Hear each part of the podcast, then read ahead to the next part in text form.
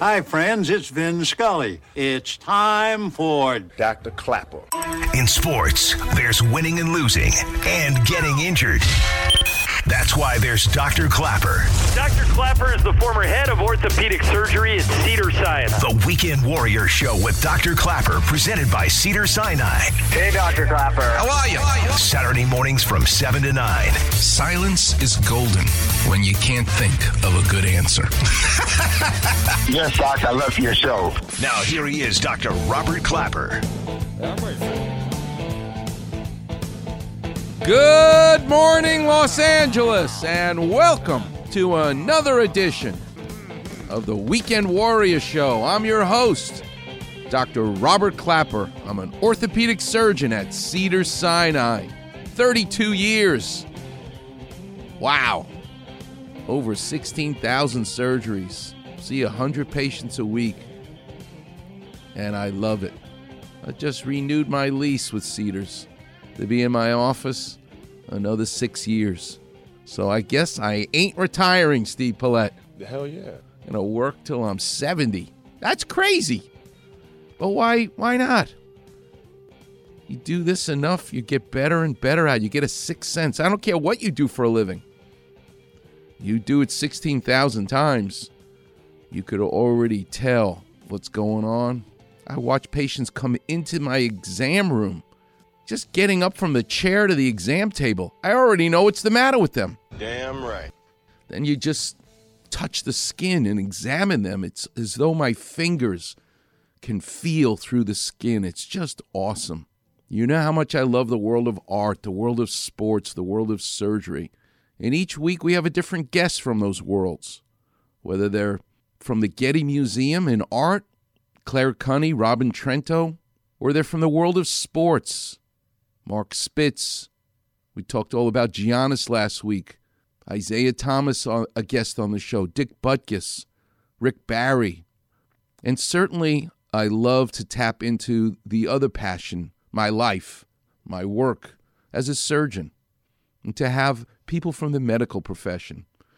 And this show at 8:15 my guest is a world-renowned spine surgeon, good friend of mine, Neil Anand really at the forefront of minimally invasive type surgery.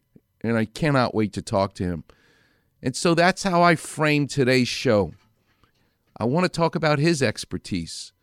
I am not a big fan of back surgery. You know how much I hate epidurals and cortisone. I like to be holistic. But guess what? There is a time when you do have to have a great spine surgeon. Because if it's not just back pain, that I'm actually not interested in. We all get back pain. Back pain is the number one reason to see a doctor. But when there is nerve damage, particularly weakness, that's a different story. And so it made me think all week where do we see that recovery from back surgery that was so critically needed in sports, in art? Well, you heard him talk this week about how excited he was to be back with the Lakers. Dwight Howard. Well, 10 years ago, Dwight Howard could not do a calf raise. Not because he had back pain. He did have plenty of back pain, but he was limping because his leg was dead, as he says it.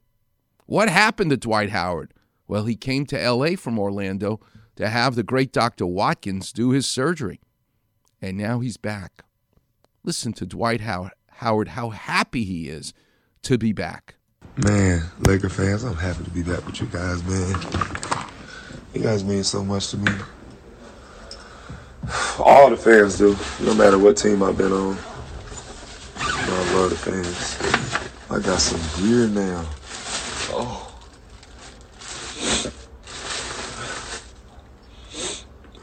Y'all gonna need nursing homes and stuff. That's cool. Y'all can talk about how old we are and all that stuff. But I know one thing. I age like fine wine, baby.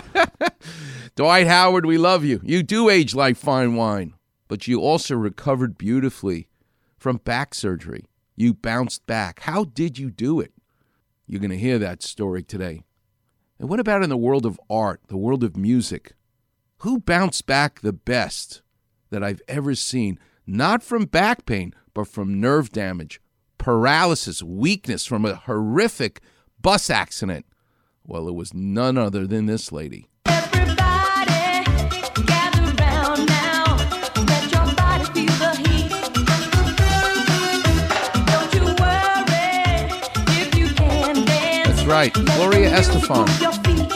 20 years ago,